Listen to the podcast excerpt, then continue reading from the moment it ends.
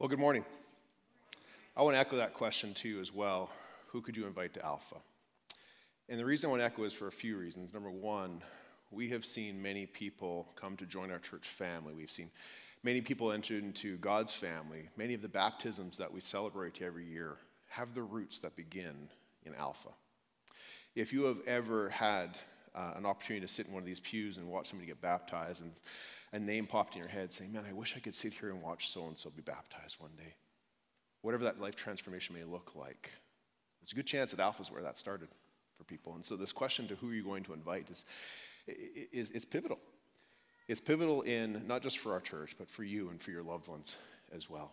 Did you know that it's well over 80% of people who start to come to a church or start to ask questions about Jesus do so through a connection with a friend or a relative? That's you. That's you to somebody in your life. And you could be the person, the catalyst that starts that conversation. And here's the thing you need to know. You're not responsible for their answer. You are simply responsible to ask the question and allow the answer of the yes or the no, if they'll come to Alpha, to flow from there. But simply ask the question. We have these little reminder cards. We have these invite cards at a table in the foyer. If you have more questions about Alpha, if you would like to register for it, or if you want to even just talk, learn more about it, I'm going to be out there after the service. Feel free to come chat with me. I'd be more than happy to discuss that with you and see who you could invite to join us for Alpha this year. Well, let's talk about this week's message now as well. As you know, if you've been with us this summer, we're working our way through the 10 Commandments that we're referring to as the 10 Words to Live By. And this week, we are on week number 9. Almost, I was writing this week, and I could not believe that we are on week 9 of 10, that we're getting near the end of it. And you know, it's the end of summer, and lots of families are getting that last kind of kick of the can to be away for a weekend. And we're going to start seeing lots of people come back in the next couple of weeks here. But here we are at the number 9 out of 10, and this is one that I think a lot of people are familiar with. A lot of people are aware of this one because as kids, there's a good chance that somebody, whether it's a parent or a Sunday school teacher, whoever it is, there's a good chance somebody at some point taught you the 9th commandment that simply, as we're taught, it goes, thou shalt not lie, right? Somebody, I guarantee, somebody at some point told you, thou shalt not lie. It's a value that's built into the fabric of our society. And whether it's a parent or who taught you the power of truth, or maybe there's a partner, a girlfriend, a boyfriend, a spouse that you have who emphasized that honesty matters most in relationships. There's this value of honesty and truthfulness and not lying that's built into the fabric of our society. It's such a simple principle that we can boil down to the idea being this: in every situation, at all times, no matter the consequences, tell the truth, right? Well, there you have it. You know, I've gone a little long the last 2 weeks of my sermons. So if that's all there is to it, perhaps we just pray and go to Swiss Chalet. I don't know. Maybe we'll just be done. Thou shalt not lie. Every situation, all times, no matter the consequences, tell the truth. Amen? All right, let's go for lunch. Or you're not leaving. You might be on to this. There's more to it, perhaps, than just do not lie. Because you might already be thinking, well, is that really what it means? Is that really what it says? Is there more going on here? Because I can already think about these little white lies that I just sometimes tell that seem appropriate in the moment, right? Like, again, the moms might be getting a little bit nervous right now because you might think that I'm going to head down this direction of telling the kids it's okay if you lie. And so, just to put your mind at ease, kids, it's not okay to lie, okay? It is wrong to lie. So, hear me when I say that. It's wrong to lie. So when you go ask mom and dad, is there really a Santa Claus? And when you go ask mom and dad, is there really a tooth fairy?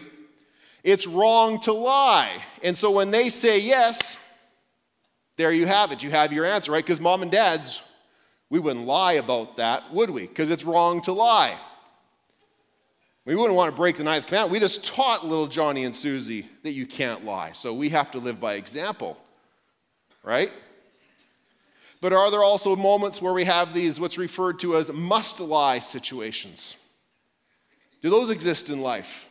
There's a few years ago, on Saturday nights, I have like these old man hairs that grow in, and I have to trim them off before I speak on Sunday morning.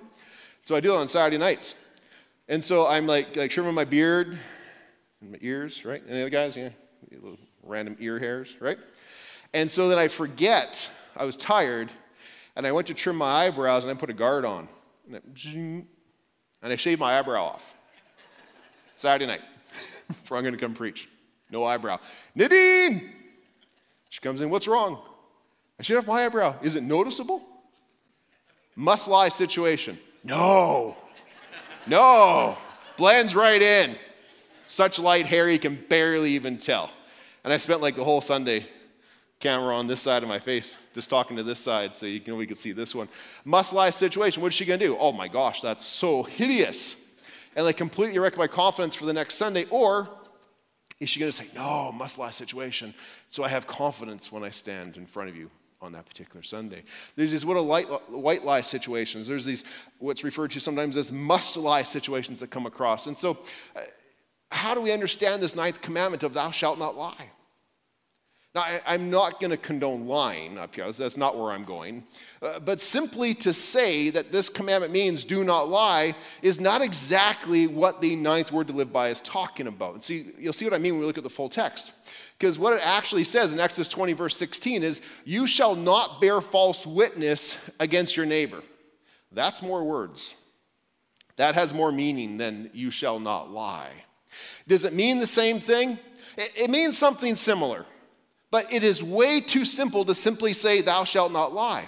You see, remember, these commandments, these last 6 of the 10, the first 4 are given in context to our relationship with God, and the last 6 in context of our relationship to one another. And so this is given within that understanding, and it's a guideline to help us to protect truth, and to help protect order, and to help preserve integrity within the community. And so what this is more specifically talking about here is do not lie when your words would violate another person's reputation or deprive them of rights. Do not lie when you are motivated by selfish gain at the expense of others. Do not lie when your words could call your own integrity into question.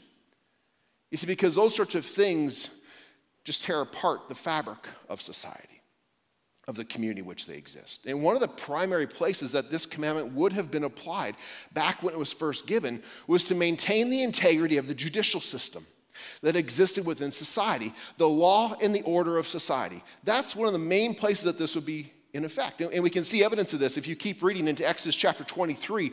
This command is actually unpacked in further detail with courtroom language. With courtroom language, it goes on to talk about do not give a false report when you're a witness against somebody. It goes on in Exodus 23 to say, do not be a witness for a person who is guilty. And it goes on also to say, do not accept a bribe for your words, because the bribe will twist your words when you give witness and testimony against a person. You see, back in the time this command first came out, they didn't have DNA evidence. They didn't have cell phones everywhere that had pictures of everything. There was no CSI teams that existed. The court systems were solely dependent upon reliable testimony from eyewitnesses. And if you were going to bear false witness against your neighbor, that was a threat to the health of the community, to the well-functioning integrity of the community. And this still exists today. Not many of us go to court very often, thankfully, hopefully.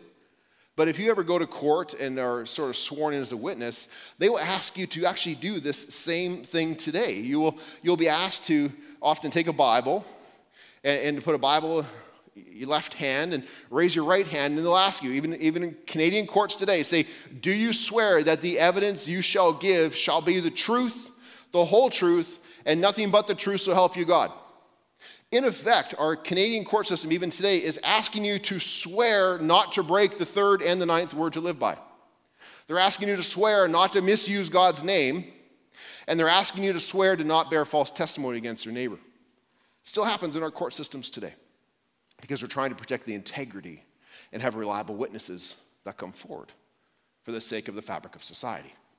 Now, in giving the 9th word to live by, God reveals his concern for the integrity of these things, of community and justice. But here's the thing. If this was just a matter about giving truthful testimony in the courts of law, that's a pretty limited application. And for most of us, we'd be like, fine, now we can pray and go to Swiss Chalet, because now I understand where this applies. But this word to live by actually relates to not just that. It actually relates to how we speak to and how we speak about those that we are in community with. That's where I want to spend the rest of our time today, in a very, very practical manner, is on the idea that this word to live by relates to how we speak to and about those that we are in community with. You see, by extension of how we speak, it causes us also to challenge, to consider our hearts towards our neighbor, because our hearts actually tend to be revealed by the words that we speak about our neighbor. And Jesus talked about this in Matthew 12.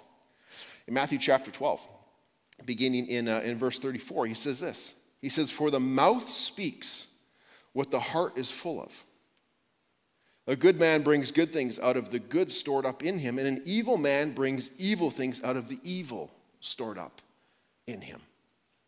So does this command tell us not to lie? Yes, absolutely it does. But more specifically, it says, do not lie when lying matters most, when your words could harm others. Do not lie when it is for personal gain at the expense of others. And that has maybe more daily, regular application for more people than just how this gets played out in a court of law. And so, as I said, for the next few minutes that I have left, I want to get really practical and just talk about and focus upon three common types of speech, on how we talk to and how we talk about one another. That sometimes gets overlooked, even within the church, but could be considered examples of bearing false witness against a person. And the reason that this is important for us to consider is because the God of truth and love wants his people to speak to and about one another in truth and love. When we bear false witness, we don't do that. The God of truth and love wants his people to speak to and about one another in truth and love. So here's the first one. The first way that somebody could possibly bear false witness against a neighbor, and it's one of the most obvious ones, is something referred to as reviling. You ever heard that word before? Reviling. You've probably heard the word revile before, but reviling is like this active verb. And what we're talking about here is not just reviling somebody where we're like mean to them and have disdain and dislike for them. This is going to the step of actually using words maliciously to attack them, using words maliciously to cause them harm, to go against them. It could include things like name-calling, slander, mockery, scoffing, even subtler forms of like gossip, where the purpose of the gossip, the purpose of the story we're sharing is to attack the person's character. This would be considered forms of reviling. And it's something that is done sometimes masked in humor or masked in sarcasm, because we know we shouldn't be saying this thing, but I'm really going to say it, so if I just do it sarcastically, or if I do it and then just chuckle at the end, it's all fine, right? But we know that the origin comes actually from the heart, and maybe even from a sinful heart, as Jesus says in Matthew 12. You know, and cover to cover in the Bible, the Bible stands against these types of speech. And we see actually this one, you might be familiar with the story. It's I find it a humorous story that I think shows an example of the damage and examples of types of reviling found in 1 Kings chapter 21. And it may not be a familiar story to you because it's found in 1 Kings, and we don't read 1 Kings a whole lot, but here's a synopsis of it. It's a story about King Ahab, who is the king of Israel at the time, and not a very good king, not a very mature king either. And he's in his palace looking out his window, and he sees this beautiful plot of land, like fertile, rich soil plot of land, and it's currently being used by a guy named Naboth as a vineyard. But Ahab is like, you know what? I need a vegetable garden. And man, I look out there, and the tomatoes I could grow, the cucumbers, the peppers. I want to look out the window and see my potatoes, cucumbers, and tomatoes out there. And so he goes to Naboth and he says, I want to buy the vineyard off of you. I'll give you a fair price, or I'll even give you an even better vineyard, you know, further out of town. But Naboth says, fair deal, but it's not about money. The issue is that this vineyard has been in my family for generations, and I couldn't possibly part with it. It's been in my family for generations. And so Ahab, like a like a spoiled little three-year-old. He goes, but I really, really, really want it. And then he stomps his feet up to his room, and he flops down on his bed, and he pouts. And his wife, Jezebel, walks in, and she sees him kind of kicking his feet and pouting in bed. And she goes, what's wrong with you? It's no way for a king to act. He says, but I really, really, really want it for my vegetables. And she goes, well, I will go and get it for you. And so she writes letters in Ahab's name to all of the nobles in the land saying, we want to hold a time of fasting. Invite Naboth to this fast. Put him at a table with a scoundrel on either side of him. And then in the middle of the fast, have these scoundrels say that Naboth has cursed God and cursed the king. And when they ask for evidence, they will testify that this has taken place, and then he is to be taken outside of the house and stoned to death.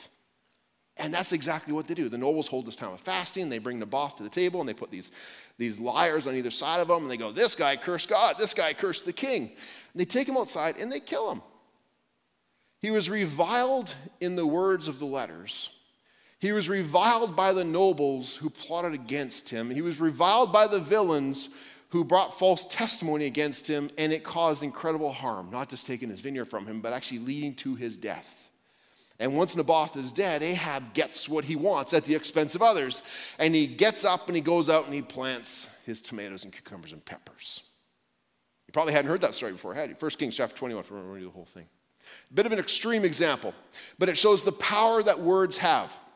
That our words may not have the power to literally kill somebody, but our words still have the power to do serious harm to somebody.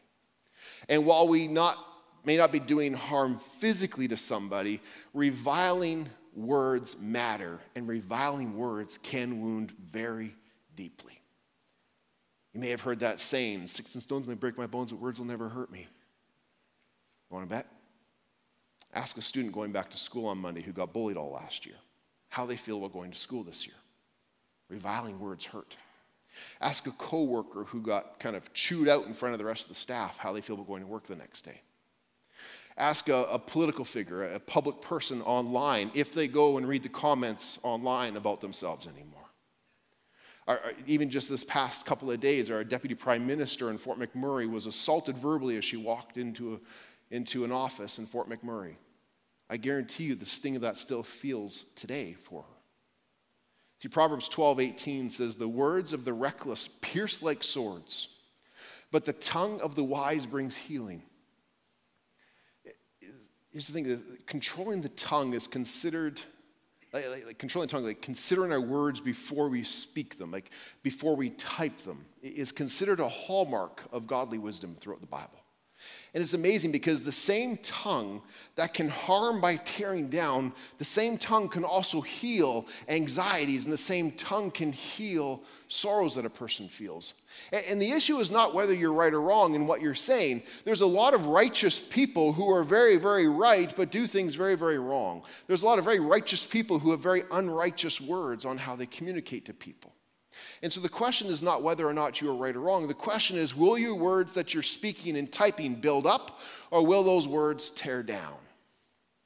And we have to especially watch this online, because there's a special level of boldness people feel when it becomes impersonal with a screen or a device between us and the individual. We need to be very cautious about that when it's online in particular. Now, what does this mean? Does it mean that we become ignorant or ignore and just become silent in the marketplace of ideas and opinions? Absolutely not. It means that we look for ways to gracefully correct people. It means that we look for ways to seek to build people up in love in the context of a loving relationship. And in the end, if kind words evade you, if you can't find any kind words, if the only words that seem to come to mind to speak or to type are words that will tear somebody down, remember something else that Mom taught us. If you don't have something nice to say, don't say anything at all. It's not always a bad choice in those moments. So the first type of speech that we have to be careful of, because it's a way that people can bear false witness against a neighbor, is reviling. That one's pretty obvious. The second one I want to talk about is a lot more subtle. And I want to introduce it by asking you a question. When is a compliment not a compliment? Maybe think of some examples. You're like, I'm not sure that was genuine when that person said that to me. It sounded really flattering, but that's the difference right there. When is a compliment not a compliment? When a compliment is flattery. You see, flattery is a more subtle way of bearing false witness against somebody.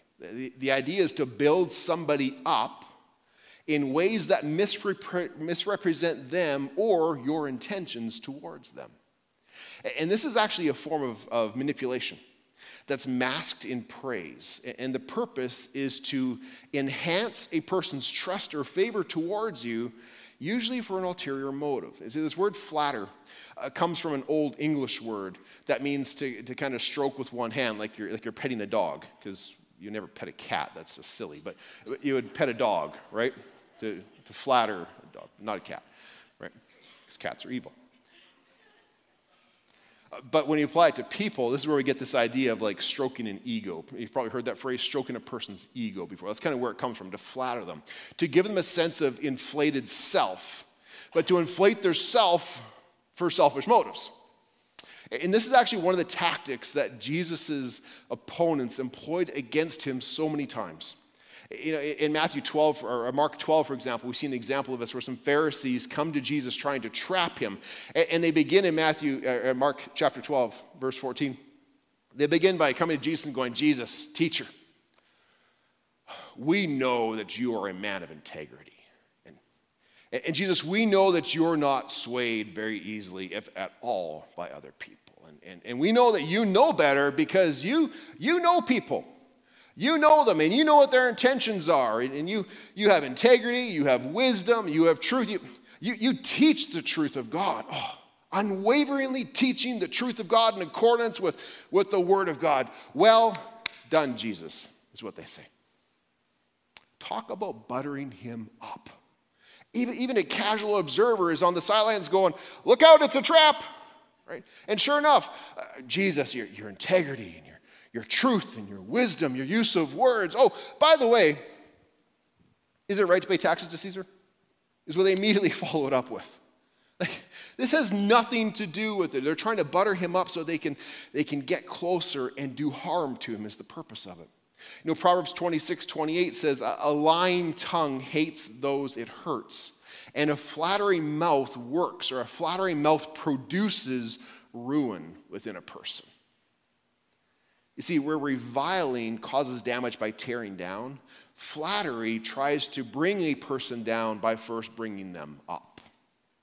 And it's actually a form of manipulation, where you're offering praise in an effort to get what a person wants. And, you know, as a pastor, about past 16, 17 years I've been a pastor, I've run into this a number of times in just my own life, given the fact that I have a bit of a platform with a church and an office and things like that. People will come to me and they will try to get me to be involved in many things, whether it's through letters that we receive in the mail, through emails, and even through conversations. I remember a number of years ago, after one service, a gentleman came up to me and said, Pastor, oh, really good sermon. Young guy like you, you got a bright future, man. You got a good head on your shoulders. You speak the truth. You present godly values. I am so blessed to sit under your ministry. And I was like, well, don't forget that I'm strikingly handsome as well, right? You know, no, honestly, the whole time I'm thinking, where is this going?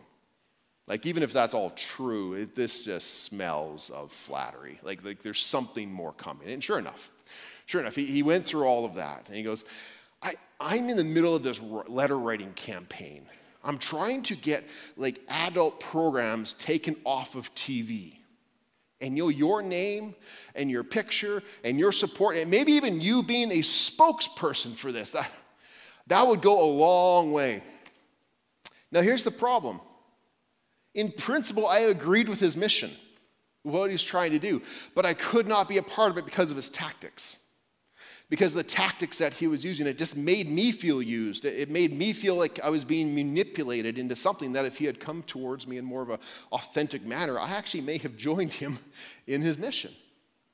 You see, if we have genuine praise and encouragement, don't let the example I just gave you dissuade you from offering that to a person.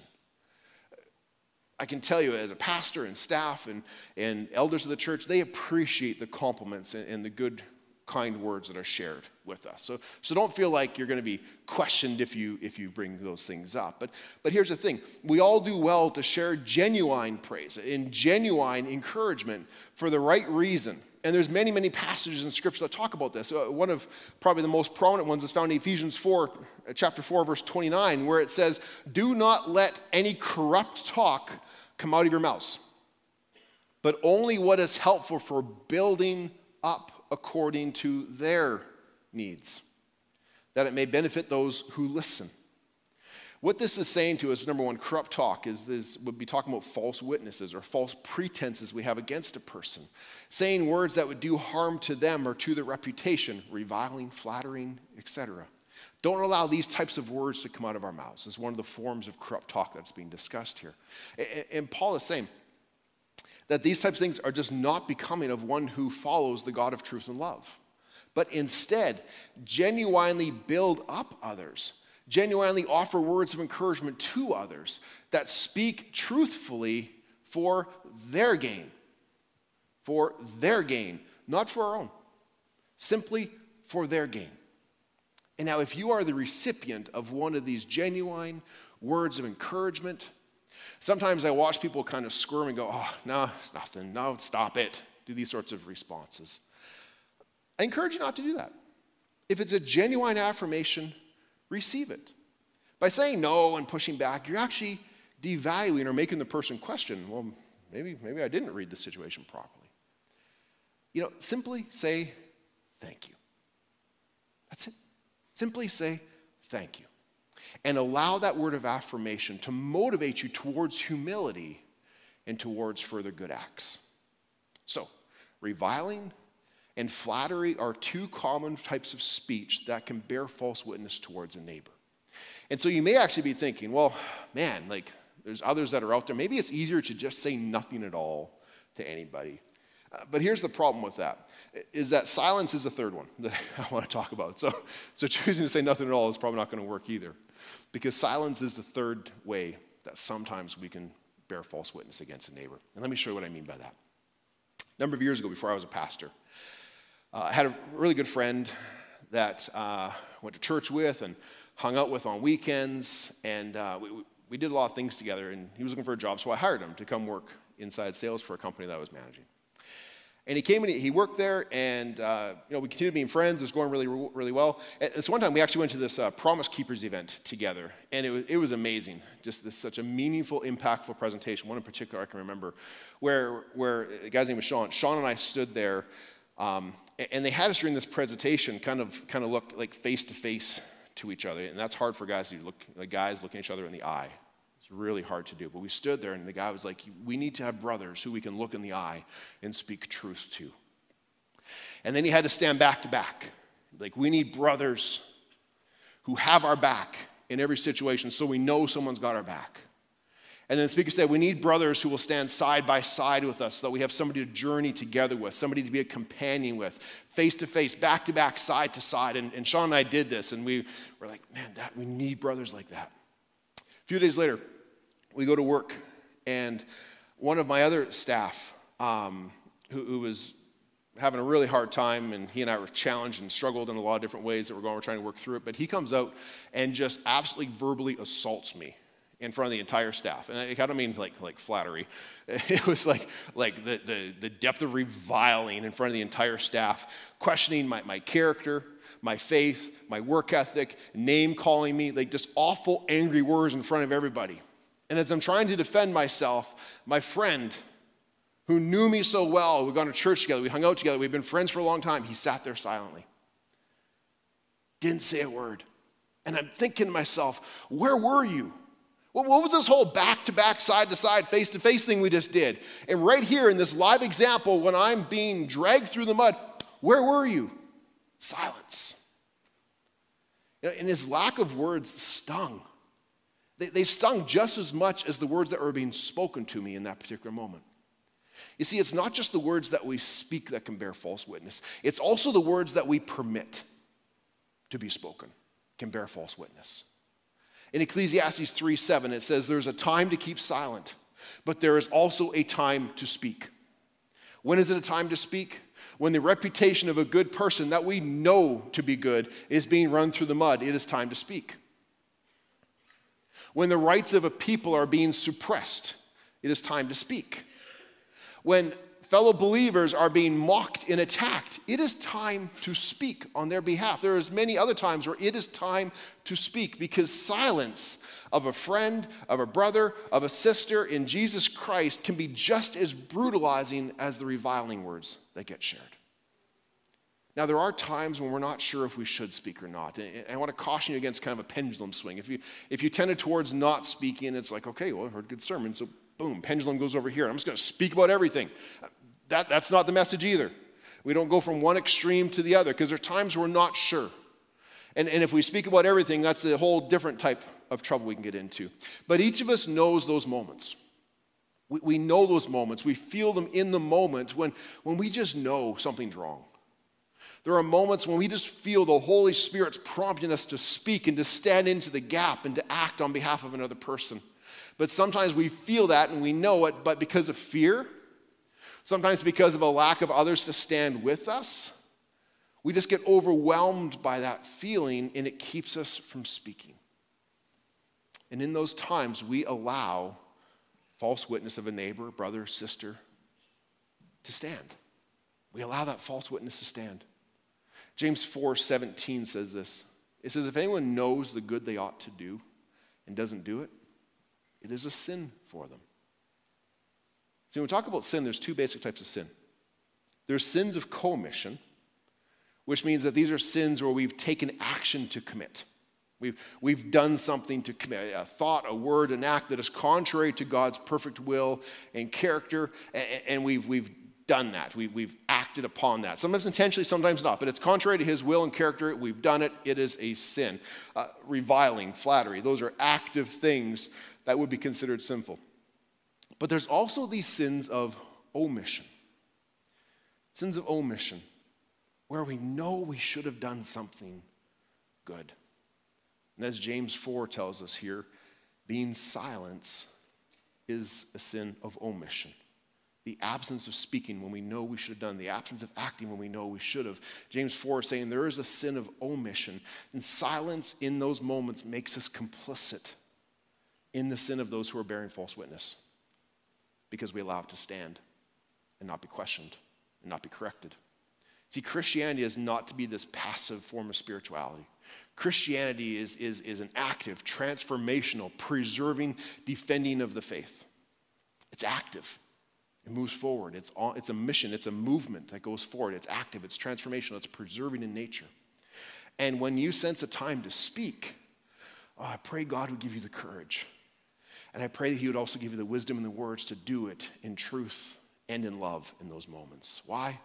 Because the God of truth and love wants his people to speak to and about one another in truth and love. So, does the 9th word to live by command us not to lie? Absolutely it does. But I hope we can see now a bit of a full understanding of what that means. That the words that we speak and the words that we don't speak, those matter. They matter to others and they matter to God. Remember what we read in Matthew chapter 12, verse 34 through 35. Remember, it talked there about how our heart towards our neighbor is revealed quite often by our words. That's what it talked about in verse 34 and 35. But the heart of a person matters to God. It matters a lot. And because of that, we can keep reading verse 36 and 37, where Jesus continues by saying this. Everyone will have to give an account on the day of judgment for the empty words that they've spoken. For by your words you will be acquitted, and by your words you will be condemned.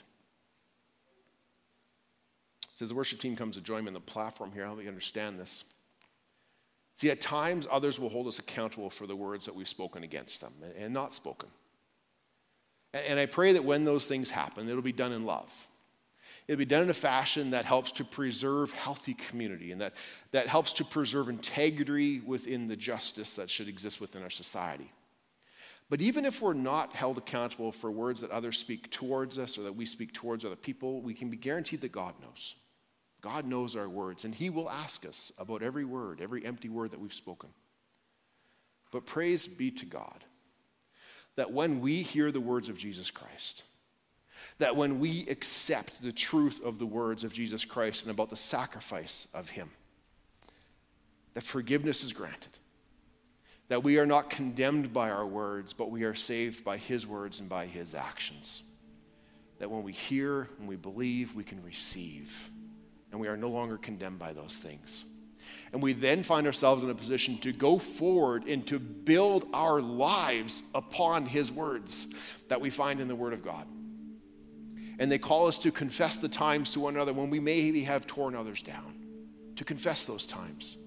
But then to go forward also and to offer words of encouragement to build one another up, to strengthen the community here at West Meadows and to strengthen the community that exists in the world around us. You see, we have the truth and love of God revealed to us in his word, the Bible. And we therefore have everything that we need to live out and to teach us to live those words through the example of Christ. And so I encourage you, as we talk about this very practical aspect of how we talk to and about each other, to be in the Word, to not just be judged or known by our words, but to be in the Word and to be building our lives upon God's Word and upon that, so that we would not bear false witness towards one another, but rather we would live as true witnesses of the grace, truth, and love in word and in deed. Be honor and glory to Jesus Christ.